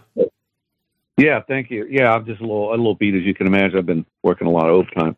Well, it's actually yeah, thanks, brother. Look, it's wonderful to meet yet again another Ortega. Is really interesting. There is a James Ortega that I talked to last night at great length, who's in California, also trying to work on the ballot, quote-unquote, counting and whatnot, and he's working on the affidavits of the fraud. So real interesting stuff. I will be glad to send me an email, and I'll be glad to put you guys in touch, because it sounds like out of all the people that I've heard, you've got the best handle on everything, because you're combining the very things that I've been putting out that people need to combine and properly use, Bonds for the Win, because I remember when Zach had those toulees on and I was jumping up and down and going, yahoo. What I would like to do, if you don't mind, sir, is also, we can talk later, but one of the things I think where you're at would be the perfect example of where to use continued competency. I call it training, but it's actually testing. If you have the ability to cause the legislatures to pass the legislation, I think it's a very simple thing. I think you'll agree it's a 240-year-old oversight. Article 6 clearly states, shall be bound by oath or affirmation to support this Constitution, which is very different from protect and defend, because you have to believe in it and you have to know it. So to put it into positive law would be continued, I call it training, because it sounds much nicer. And I have basically a 6-month opportunity for those that are willing to get the education that they didn't get. And I thought that was a reasonable thing, so that we can have a working government as it is. However, with it, first of all, the people that are going into office for other purposes, less than honorable purposes, won't be able to pass the test. The test is actually 3 phases: knowledge, understanding, and accurate use of the principles upon which the laws are founded, as well as the Constitution itself, and of course all the laws. Now, the reason why it's also important, those who are in the positions such as Secretary of State and other appointed positions, they would also be required to pass the testing. And they can't pass the test, so now you're getting rid of those people. But here's the kicker. Now you're getting rid of the criminal activities. You're now putting in people that do know the law. And I've been doing this a long time. And when I educate people about the law, they stand taller, they stand stronger, just because they have something to stand on as it's written. I call it continued competency training legislation. And I'd be glad to share it with you. I think you're the perfect sample. I've even put out an opportunity, basically a $10,000 reward. Anyone who passes it in their local legislature and it doesn't have a positive effect, I'll give you $10,000 kind of thing. Because I'm really getting frustrated. I've had it for almost 6 years, and if we could pass this in the local legislatures, around the country, all of this stuff goes away. Because where do the senators and congressmen come from? The local area. So anyway, your opinion, sir. My opinion on your idea. I love your idea. Excellent. I just wonder how. I think we'd have to change the politicians before we get it passed. Right. That's pretty obvious. They're pretty focused on themselves. They're pretty focused on what they want to do, and they're not very focused on necessarily the people who elected them. That's just a minor inconvenience that you got to do every two to 6 years is go get reelected. But you're exactly correct. People do need to understand this with greater clarity. Strangely enough, this is actually kind of an underlying goal to what we're doing with this delegate strategy, precinct delegate strategy. Because what our goal is we want those people at the precinct, county, whatever, in our case, small counties or a single precinct, at the county precinct level like this, is to actually get those people smart enough where they look around and they say, I could do what that state legislator could do, and they become state legislators. And they become state legislators, and they saw how the platforms and the planks were built at the county level, and now they see how it's built at the state level, and they look around and they say, that congressman's not that bright. I could be a congressman like that, and they could. There's no reason we can't. Daniel Boone, uneducated, senator, why not? We need more Daniel Boones than we've got today inside the Senate and inside the House of Representatives. We don't need everybody to graduate from Harvard and Yale and places like that. We don't need everybody to be a professional lawyer. That's not the point of the law. That's not the point of our representatives in Congress or in the Senate or the president, for that matter. We need people that are fair and are thinking about the other people that are out there, and they're not going to be influenced unduly by various types of lobbyists off K Street. So yes, we need people that are responsible to the Constitution, but they've got to be organic. They've got to be from the very bottom. That's where we have to get them from. That's agreed, and that's part of where this came from. Through a lot of work and a lot of prayer, but it was basically when it was written. It was written in such a manner that it said positions of public trust, which of course means all corporations, etc. And it also, if you notice, it says the knowledge, understanding, and accurate use of the principles, which now goes back to, and I would suggest anyone listening in that you understand something that God has revealed to me that apparently no one's aware of, and that is that the unanimous declaration of the 13 United States of America is, in fact, a perpetual, irrevocable, express trust upon which every form of government is founded.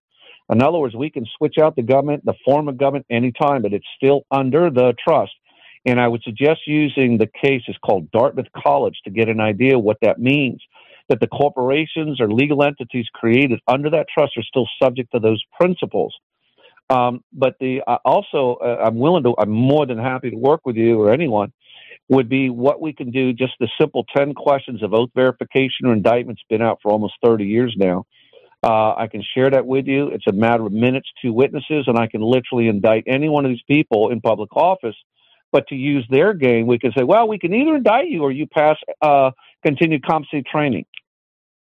You see what I'm getting at? In other words, we've got to learn to play by their rules.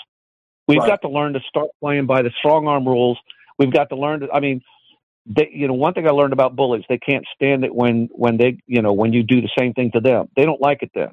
And I actually, when I share with people in cases, which I've got so many cases coming up right now, I basically say, don't sit there and say, well, there were this many votes for Trump. No, instead you ask them to say, well, how would you feel? Because they're all motivated by feelings.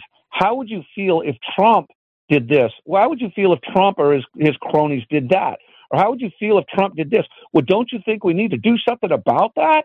And then you get them to basically create the legislation to stop Trump from being able to cheat, unwittingly doing exactly what you want to be done in the first place. In other words, we need to wise up is kind of what I'm saying.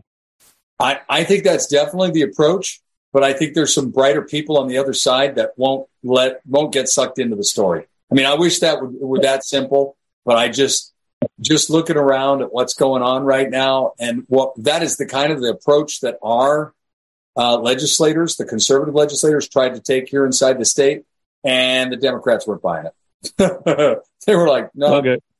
The laws are really good. We don't have any fraud here in the state of Nebraska. I mean, everything's going great. I mean, we got fabulous election laws. I Well, who cares about what the Heritage Foundation had to say that we're, 46 out of 50 states in the state of Nebraska for election laws? Don't pay attention to them. Right. It was pathetic. Well, as I say, the 10 questions of vote verification or indictment is probably the quickest, fastest way to get. I mean, literally, if people were willing to do it, you get them out. You can literally indict them because through the 10 questions, they literally admit that they are without knowledge of the very oath of office that they took, and you get them to basically say yes, they're committing fraud. I'd be glad to share that with you. I'd be very interested in. And I even have something even quicker than that, which I'll share with you too, under 18 USC 4. It's very fast, within about 30 seconds. I can do the same thing. I'd love to work with you or share information. Absolutely. You can find me, Larry Ortega, on Telegram. Just throw that in and you'll be able to connect up to me directly. Absolutely. Well, bless you. All right, great. Larry? Larryortega. All right, fantastic. I will send you one here in a few minutes then. Thank you. Blessing. Absolutely. God, I muted. Can you hear me, Chops? Okay, I can't hear you. Oh, we can't hear you. Yeah. Gosh, Lord. I had kind words for Colin, everybody. That's what you missed. And I was talking about the issues with the Michigan delegation that just happened in the last week. Can you please tell me, guys, who the candidate for Michigan AG is on the Republican side? I know Christina Caramo for Secretary of State, and I can't remember his name. Chomps, I don't think it's working, buddy. Well, if you can't hear me, there you go. Oh, we've got you now. We've got you.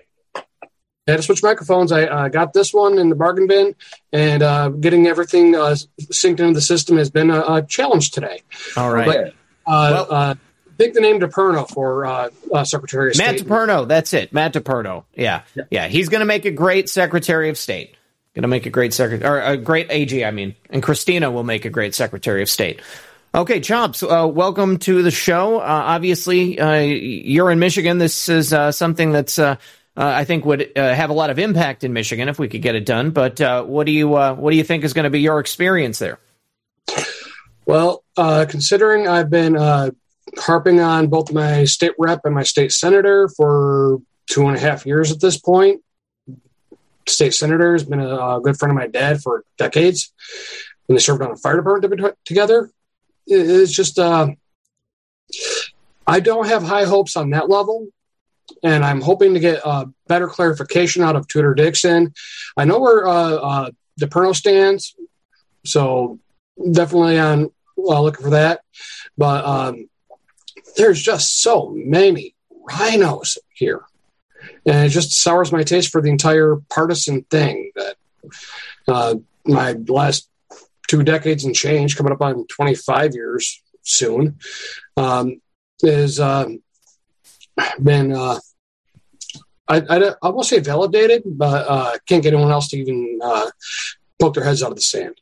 Now, as far as the bonds, as far finding like Benson's bond or Whitmer's bond or things like that, I seem to be coming up against a lot of the same roadblocks that I'm running into when it comes to trying to find what vote was used in my name. Was it the provisional one I filled out on the ballot on election day, or was it one that they claimed to have already had? I can't seem to get anywhere with that. And so Chomps, are you saying that someone voted in your name before you got there on election day? They already had a ballot in my name. Okay. And you didn't fill it out, presumably. No. Just like my brother, my second youngest brother, had his name used on 4 different ballots in 3 different locations in Michigan and one more in Indiana where he never lived. Oh, wow. That's crazy. So you really don't know if your vote even counted. That's nuts. Let me ask you this: Have you been a regular voter, or did they? Do you think they tried to use your name to vote because they thought you might not vote? I voted in nearly every election, nonpartisan, but nearly every election for 25 years now. So it's I catch the spring primaries, I catch the spring specials, I do the generals. And yeah, so nearly a stolen vote. Absolutely. Yeah, but I've got no way of validating it or disproving it because everything comes up as a proprietary information of the tabulation machine. And that's as far as I'm allowed to get as far as current court and legal proceedings are operating. And the legislature is doing, well, same thing they did with Whitmer, nothing. Mm-hmm. So, Larry, this is a problem I've heard from a number of people throughout the last 2 years. I mean, not really knowing whether or not their vote counted. I mean, certainly at the end of the day, they can show that they had a ballot cast in their name. But when they've already had a ballot cast and then they show up and they have to do a provisional, you know, there's no way to verify, you know, who that ballot was cast for. This has always seemed to me to be another one of those inherent weaknesses that have been built into the system because, you know, oh, everything's fine and good. Your ballot was cast. But I mean, who actually cast it if it wasn't you? Yep. And so, you know, the best solution that I've heard for that over the web, just looking around at other people, is not my idea, other people's ideas, is that they rip off tabs from the ballots. So there is a random number letter combination on the ballot, and there's two copies of it, and you rip off one. And the other one goes, and you're only you know which ballot is yours. But you're able to enter that into the system, and then it reads back, this is what your vote was for that particular tab number. That would eliminate this completely because he could come back and say, I haven't done anything. Here's my ballot. This is my provisional ballot I'm filling out. I'm ripping off the tab. You guys submit it. I'm sorry, but you know, you can discount any other ballot with my name. You can discount it. And I will know that that one got voted because he can look it up inside the system with that and see that the votes matched for who he voted for. I think that's as good of an idea as what I saw with some of the Taiwanese elections I've been looking at, where they will actually live stream the counting of the ballots. We think it's appropriate. We recommend that in our voter manual, in our vote counting manual. You know, this could also be addressed with QR codes or some type of unique scanner that is associated with your ballot, and then you could perhaps, you know, verify that online later. I mean, I think this is something Javon Hutton-Pulitzer has talked about as well, including a QR code of some type. But I mean, the tear off that's pretty simple. I mean, pretty low tech, and I think it would be easy to implement, and you wouldn't really have to have any additional infrastructure. No one knows which ballot is yours because the only person who knows the number is you. Mm-hmm. That's it. And there's no database that has to be checked to compare the numbers. No. You put your number in, you see what that ballot got registered into the system as. Well, in Michigan, there's already a tear-off ballot matching number for registration and ballot count and such as that on the top of the ballot, but having one that the voter can keep with them on the bottom of the ballot is also a great thing, I think. Now, of course, you want those numbers to be random letters and numbers, so that you can't serial order. Well, the third ballot was mine that day, so you know you don't want that. You want them to be absolutely random. So whatever tab you pull off, it's your ballot. Well, yeah, if the top number is a serial... nobody else can figure out that it's your ballot. Mm-hmm. Well, yeah, if the top number is serialized, so the for tracking and auditing purposes, and the bottom number is yours for with a separate tear-off for validation and randomization checking, I can definitely see that as a great bonus. Because you never know who that person is. Only the person would know who the person is. Yeah, and if you got one set of numbers on top for the county clerk or precinct lead, where you can match the voter who entered, the ballot that was there, and a separate set with randomized for the person who actually cast the ballot to the ballot, then it's another layer of validation. I think that would be an excellent way to go, as well as the live streaming the counting.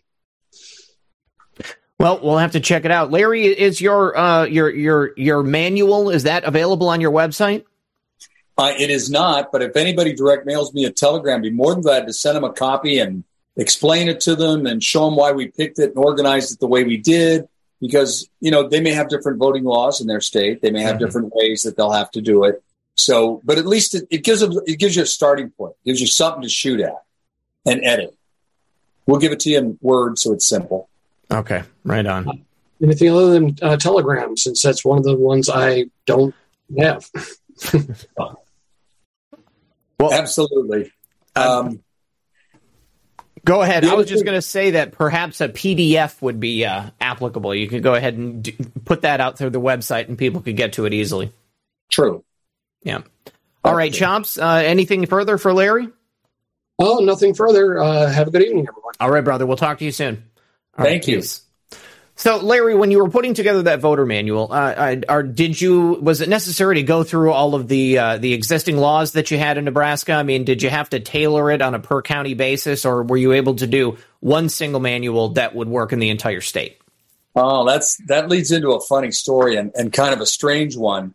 The election laws, they carved out all the old laws from 2007 and before when we did. That's the way we did it, was manual count. They'd carved all those laws out and thrown them out. But before they had, when they went in to say that we could begin using electronic machines, they never changed the law. The original law back from 2007 is what they kept with. And the original law says we may use electronic counting machines, which, of course, means in legal parlance, that's a big word. That means that you don't have to. Mm-hmm. It means that you can use what traditionally has been used, the manual counting method. So once we did that, once we understood that legal little basis, that little step, for us to be able to stand on like that, it gave us a little piece of footing to come out and say, okay, got to happen. And since there were no laws anymore on the books regarding how you handle a manual vote, we were virtually unconstrained. It does say the Secretary of State has to approve any new method of voting, which, of course, they were referring to, like if you come up with a new machine or you want to use a different company, you got to get the Secretary of State to approve it. But that's only new. If it's old, as in like manual counting like we've done in the past, he doesn't even have a say. So that's brilliant. So would it be the county clerks that have the ultimate decision-making power on whether or not you're going to end up using electronic voting machines? That is exactly what we believe, and that's what we've been fighting for. And each county also has an election commission, okay, besides the clerk. The clerk has a lot more duties than just elections, but they run the elections as well. But that county election commission has the duty to be able to discern that and decide that. And it's been taking them and showing them the law and pointing at the word may and then explaining, hey, look, this is how we can do it. And this is the options you have. Some of the county clerks have gone to the Secretary of State, and the Secretary of State's come back and said, you can't do that. You can't do that. I have to approve that. I don't approve that. And we go back and we say, it doesn't matter what the Secretary of State says. The law says may, which means that you get to do the default option. The default option is what we used to do. In 2007, manual count. We're going to manual count. Even right now, we do manual count. 2% of all precincts in the state of Nebraska are manually counted and compared against the electronic tabulator votes. Guess what? They generally match. And those are randomly picked, okay? But they generally match. It's one of those things where that's what drives us even more into believing that these are matched by age, but they're mail-in ballots. Mm-hmm. So the mail-in ballots, well, you know, if it's a cheat, the first time it's a cheat the second time. The results come out the same. The cheat actually occurred when they mailed them in. So have you had any movement in getting these clerks to actually say that they're going to start using hand counts in the future? I mean, has anybody decided that they don't want to use the electronic voting machines? Or the electronic tabulators, rather? Yeah, the clerks have been very negative because they're like, it was so much easier. I just set up the machine and walked away. You know, that's their perspective like that. Sure. The county election commissions are now seriously looking at this. We've probably got about 8 or 9 that are very seriously reviewing this and actually seeing how it is they could get this done this November, right now, for this next election, which we're very excited about. Because even if we just get two or three, that's a huge win for us, just huge. And then we keep going from there. Absolutely. I mean, you just implement the proof of concept and show people how easy it is, and then it can spread out like wildfire. Correct. Okay, that's great. Right. That's great. Remember, only 3 counties out of the 93 counties we have in Nebraska, only 3 are urban counties. Lancaster with Lincoln, and Sarpy and Douglas with Omaha and its suburbs. Those are the only 3. All the rest are very small counties. I think the biggest town other than that might have 90,000 people or 80,000 people in it. So you know, it's hard to call that an urban county with one town of 90,000 or something. And the rest of them have got towns of like 20,000 or 10,000 or even 5,000. Does the population size change the size of the election commission? Is that like a set number of people per county? When you get, it turns out, I believe the threshold is something like 50,000. If there's 50,000 or more in the county, you know, all the cities and the farmers that live in that county, then you have an election commission. The election commission is complete control of it. Below that, the clerk is controlled, but the election commission advises sort of a thing. So there's kind of a 3-tiered structure. All the way at the top are the biggest counties. In the middle are some of these slightly larger counties. You know, I would say maybe about 30 or 40 of the counties fit into that category.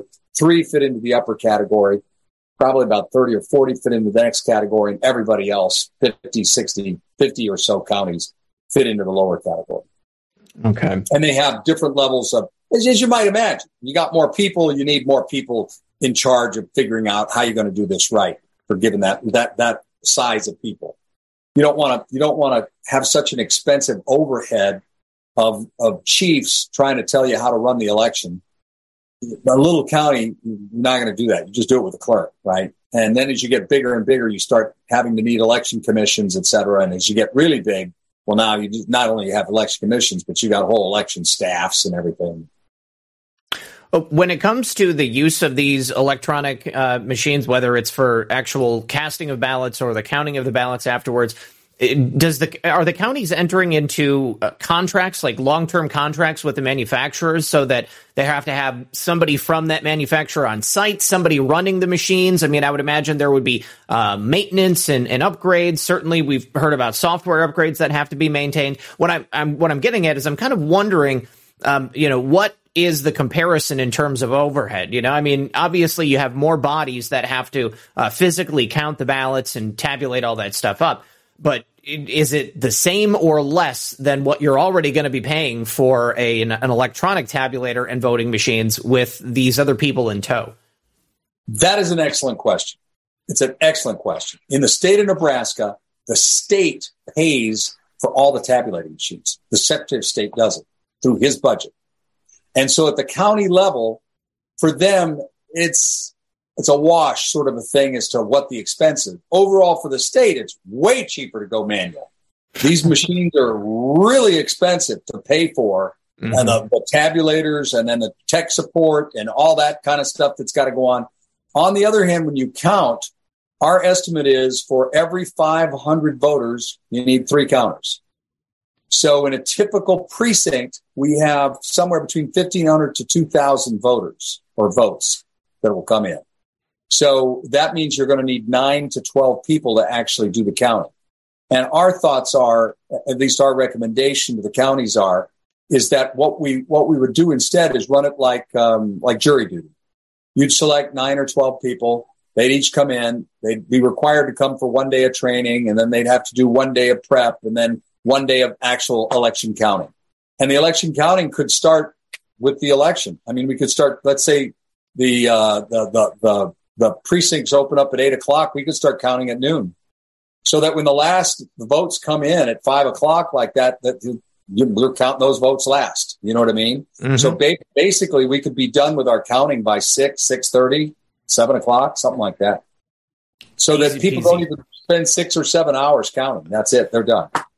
That's great. I mean, obviously that sounds so simple. It sounds so easy to implement. I mean, right now it's already a lot more complicated, and they are using these machines that are, you know, ostensibly it's supposed to make it easier. It's supposed to make it quicker, but clearly that hasn't happened. We've had, you know, practice. Let me tell you about Nebraska. In Nebraska, when we went to go look at that CIDL vote, like what we got from the New York Times, mm-hmm. You know how many days it took them to count the vote? It took them from November 3rd to January 16th to get all the votes counted. That's when they stopped changing the count number on the Secretary of State's website. Months. Like, that's what? Insane. It took us 3 days to get 90% of the vote counted. Texas and California had their results out before midnight. We were totally digital, totally electronic, and by midnight, we were all the way up to somewhere around 8% of the vote was counted. Wow. 8%. That's ridiculous. You know, let me show you my shocked face when you hear these stories about the history of voting here in the state of Nebraska and, you know, vice presidents of ES&S somehow becoming state senator or U.S. senators as a result. I mean, then you're like, you just go to like... So some people are saying that I'm muted, but guys, I'm definitely not muted, and I'm looking at the levels here, and everything is working just fine. All right. Well, Larry, I think we're going to go ahead and close it out. I've been on the air for over 4 hours, and I'm starting to feel the effects of the sitting down. I threw my back out earlier today, and I'm sitting on a heating pad right now, and it's kind of killing me. So at the end of the show, I always like to ask my guest, you know, what do you really want people to take away from the show tonight? And I think the number one thing that I want you to take, that I think that you could learn a lot from here from Nebraska, is this is doable. It's a bunch of work, okay? And it's got to be happening. The work has got to be happening at the dirt level, all the way at the bottom. This is how you're going to make change. Going around and beating up at the politicians at the top is not going to change anything. You have to change the politicians and the people at the bottom. And when you do that, you can then get your individual counties to unite, and then your individual legislative districts to unite, and your individual congressional districts to unite, and you can work your conservatism up from there. And it's for some people, it may be a slow process where you have to bring in your delegates over 2 or 3 election cycles. But 2 or 3 election cycles from now, you can change the world. And if you're willing to not take credit, like all of the people in the Nebraska Voter Accuracy Project, we use my name at the front. You know what I mean? Everybody knows Larry Ortega. Okay. Who cares? What? I'm not going to get elected. I'm not trying to be famous. I don't make any money from this. None of that stuff like that. But it's all those people at the dirt level. They're able to work quietly, underground, privately. Nobody understands. Nobody knows who they are. Nobody knows exactly how it's happening. It's just happening. And it's moving along like that. And they're doing fantastic work. And all I can do is stand back and applaud, because they're really getting it done. And that's another thing that's very important. Going around and screaming and hollering and saying, we're going to overthrow the government, you know, in our state. We're going to overthrow the GOP. You're going to get yourself cut out. I mean, you've all heard about it. We've all heard where GOP conventions happened and people weren't seated. They weren't allowed to vote because they knew they were going to get thrown out. Mm-hmm. They didn't want to get thrown out. Had to do it quietly. Hello. Now, I came out of that world. I worked classified programs when I was in the military. When I did, you know, we didn't talk about it. I talk about it. You know, I work at this base. We do stuff. Yeah, no need to talk. No need to talk about it. And so when I talk here, I don't talk always about the details. I don't name the counties. I don't name who my people are that are working inside of that stuff. I don't even know a lot of the people. I don't need to know. That's not my job. Not my job to know every single person in the state of Nebraska that's doing this stuff for Nebraska Voter Accuracy Project. Not my job. That's the people below me. That's their job to understand who the people are in their region or their sets of counties like that. So you need to do this quietly. You have to overthrow things slowly. You have to be careful. You have to take your time, and you just keep grinding forward and keep your people motivated. Explain to them how things are moving forward, how things are happening. At each one of those different levels, people at the dirt level, they know what's happening in their own county because they're the ones doing it. But everybody at the intermediary levels that are helping out, sometimes they're like, are we getting anything done? And it's hard to keep that motivated, but you've got to keep working that like that at all those levels and keep telling people, you're making a difference, you're making a difference, you make it. And then all of a sudden you get lucky, things start to happen for you, and the rest is history for us. But we have so much more to do across our state, across our counties, across our legislative districts, across our congressional districts, across our state, and across our country. And that's what it's going to take. All the way at the bottom, you got to change things all the way up. Absolutely. There's a lot of people out there who are very frustrated, who feel that we haven't made enough progress, that, if we don't fix it before November 8th, then America is done. But I always like to remind people that America didn't just become screwed up overnight. I mean, this happened gradually over a very long period of time. These people were writing plans in the 50s and 60s. Exactly. And it took them basically 70 years to get it done. Yeah. I think we can reverse it in 20 or 30, but it's 20 or 30 years away. It's not next week. It's not next year. Mm-hmm. Yeah, this is going to have to happen gradually over time. I mean, it's going to take time for us to infiltrate. You're right about the compartmentalization and being quiet about this stuff. Otherwise, if you're loud and you make a big stink about it, then they're not going to let you play. I mean, they're going to push you back, and you're going to have to sit at the kids' table. So I think we can learn a lot from Larry. Larry, my hat's off to you. I'm very excited about what you guys have done. Hopefully we'll stay in contact. I'm really interested to see where it goes from here. I want to know what happens with those bonds. And I want to talk to you offline about your work that you're doing currently, because that's just a fascinating subject, and I'm really interested in it too. You want to tell everybody where they can find you one more time? Yeah, you can find me, first of all, on Telegram, Larry Ortega, and Nebraska Voter Accuracy Project Chat, Nebraska Voter Accuracy Project Chat on Telegram. That's the quickest way to get in and get response, and people within it, a lot of people within our group, you ask them, hey, look, I heard you've got a voter plan, on how to manually count votes. Boop, somebody will send it to you. They'll help you with that stuff. I mean, we'll jump in with both feet. We're willing to help any state in any way that we can possibly do that. If you're wondering how to lay out the logic for the cheat inside your state, we can help you with what we've got. We can show you what we did, how we approach the problem, how we, we can't, our cheat isn't your cheat. You've got different laws. You've got different ways that people cheat, sort of a thing. But we can help you to discover that, and we can give you nationwide sources that we worked with. Most of this data was not ours that we developed from scratch. It was things that we were curious about within our own state, and things that we saw from other people that were working it at the national level across the board. All right. Well, thank you once more for being here, Larry. Everybody else at home, thank you for hanging out with us as well. I passed out the gold pills on Foxhole, and I think that's all. I'm taking the day off tomorrow, but I do have a couple of interviews from the Moment of Truth that are going to be coming out. Other than that, I'll see you Monday. Good luck, everyone, and God bless. Thanks, Zach.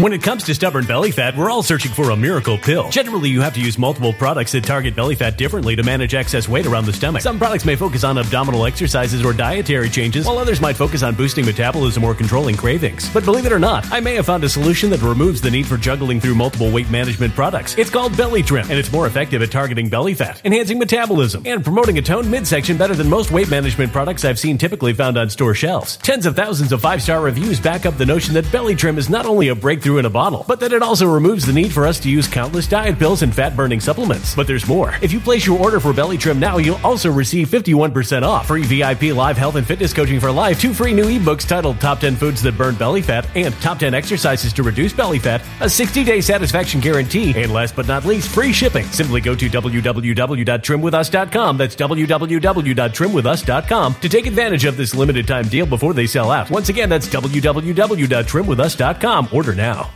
Energy bills are rising at a historic rate, and there's no end in sight. Talk to enough people and you'll soon realize nearly everyone's shocked at their recent electricity bills. Some studies reveal energy costs have skyrocketed by as high as 60% in as little as 2 years. That's why tens of thousands are installing this magical little device from SavePowerBills.com to help slash their energy bills. This sophisticated gadget stabilizes electrical currents, reduces dirty electricity, and helps protect your appliances and electronics. Simply plug it into your home wall outlet to help lower energy consumption and ultimately help reduce your power bills every month. Countless 5-star reviews back up the notion that this device is one of the most efficient ways to save money while beating the greedy power companies. But there's more. If you order now, you'll also receive 65% off, fast shipping within the USA, hassle-free returns, and last but not least, a 60-day satisfaction guarantee. Just go to SavePowerBills.com to take advantage of this limited-time deal before they sell out. Once again, that's SavePowerBills.com.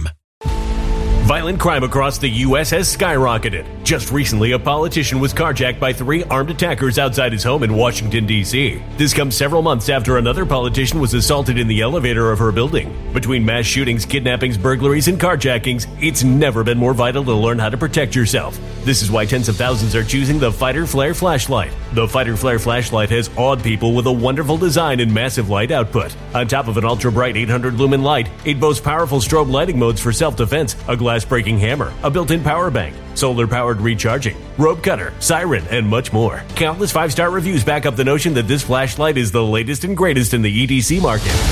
But there's more. If you place your order for the Fighter Flare flashlight now, you'll also receive 66% off, free express shipping, and last but not least, a 100% lifetime guaranteed replacement. Simply go to www.fighterflare.com to take advantage of this limited-time deal before they sell out. www.fighterflare.com. Order now.